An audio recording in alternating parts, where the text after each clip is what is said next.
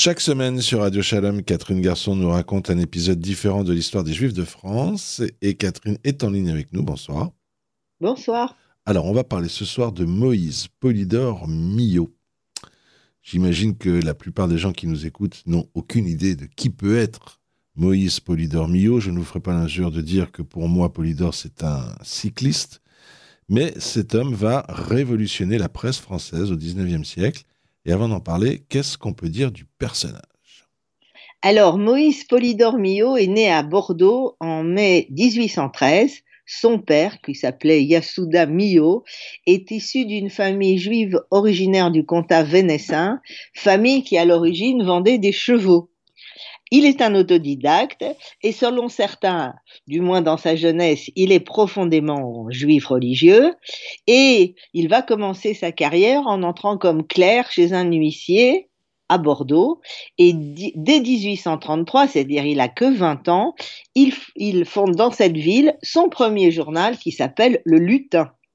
Alors, trois ans plus tard, il monte à Paris et fonde successivement Le Gamin de Paris, soit on commence les innovations, le premier journal vendu uniquement à la porte des théâtres et le négociateur, qui lui est un journal financier.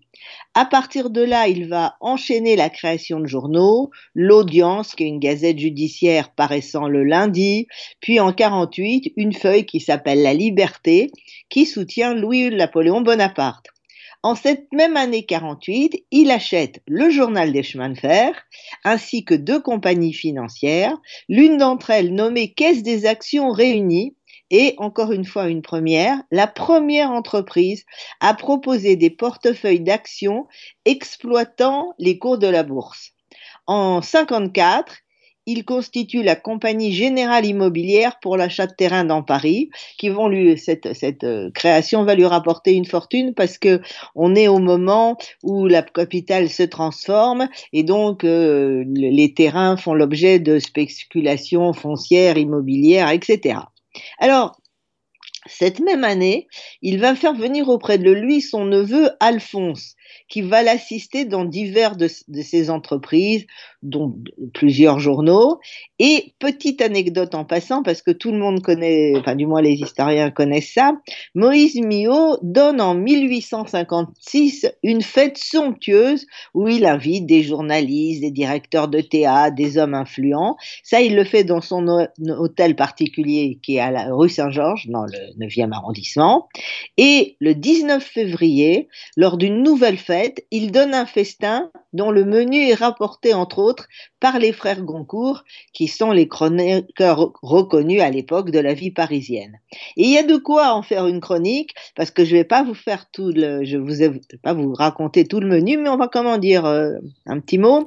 Après deux potages et deux poissons, on passe à ce qu'on nommait à l'époque les relevés. Alors, il y a des daubes à la gelée, des pâtés de foie gras truffés, le bœuf de Hambourg à la tyrolienne, les dindes truffées à la périgourdine.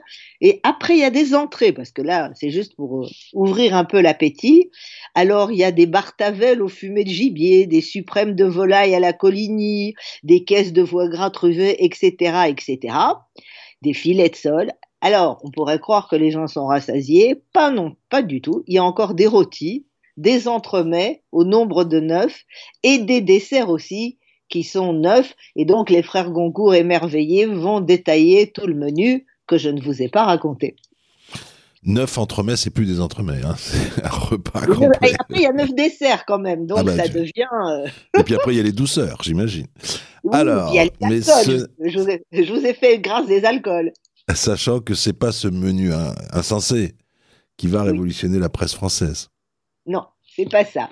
C'est la création en 1863 du petit journal avec lequel Moïse Millot invente la presse populaire moderne. Ça veut dire quoi? C'est un petit format, c'est-à-dire c'est pas un format des journaux comme à l'époque des grands journaux. Ça a un très faible prix de vente et les rentrées publicitaires permettent d'équilibrer le budget que vous devez connaître. Et il faut ici aussi détailler la stratégie de Mio pour atteindre un public maximum. Il y a d'abord donc le format. Il est commode, 43 euh, sur 30 cm, plus petit que celui de ses concurrents. d'où son intitulé Le Petit Journal, c'est juste parce qu'il est plus petit. Et il y a ensuite le prix 5 centimes au lieu de 15 centimes pour les journaux ordinaires. Toujours en matière de prix, le petit journal est vendu à l'unité, ce qui permet aux classes populaires et aux, défavorisés de le lire. Pourquoi? Parce que jusque-là, les journaux ne se vendaient que sur abonnement. Et donc, ils n'étaient pas à la portée de toutes les bourses. Et il y avait même des gens à l'époque qui se regroupaient pour prendre un abonnement collectif pour pouvoir lire le journal, parce qu'ils ne pouvaient pas investir une somme, la somme de l'abonnement d'un coup d'un seul. Alors, Mio fait aussi placarder des affiches un peu bizarres pour vendre, pour, attirer les clients, il va faire vendre son journal à porte des usines et s'occupe à ce que toujours son, petit journal soit diffusé en, en province où il fait installer des dépôts et où des colporteurs viennent se servir pour aller le diffuser dans les villages les plus reculés. Alors il faut bien comprendre que toute cette stratégie aurait été impossible sans deux inventions majeures du 19e siècle. D'abord le train, qui permet d'acheminer rapidement les journaux, mais aussi l'invention des rotatives qui, elles, permettent une impression rapide et donc un tirage accru. Avant, il fallait aller dans des imprimeries, et là, maintenant, il y a les rotatives qui tournent, et ça, fait, produit beaucoup plus de journaux.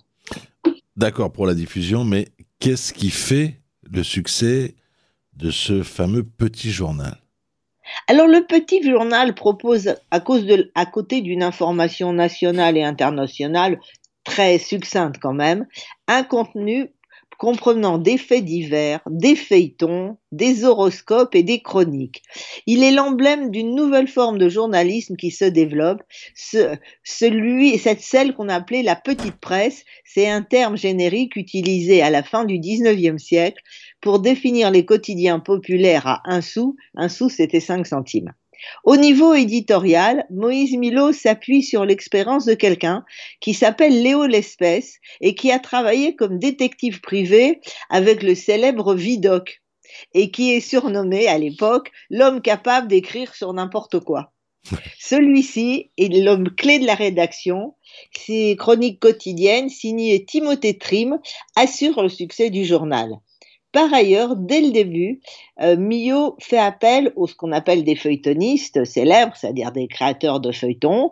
Émile Gaborio, qui est l'inventeur de ce qu'on appelle à l'époque le roman judiciaire et qui aujourd'hui on appelle le roman policier, ou Alexis Ponson du Terrail, qui est l'auteur de Rocambole.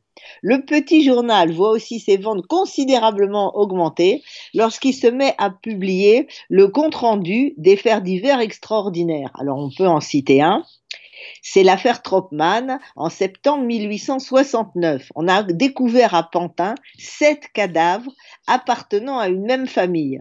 Alors, tout de suite, Mio comprend l'émotion qui est suscitée par cette tuerie et il décide de couvrir abondamment ce fait divers qui passionne les foules qui s'identifient avec la malheureuse famille, foules qui vont se déplacer des fois à Pantin pour aller voir où tout le monde a été assassiné.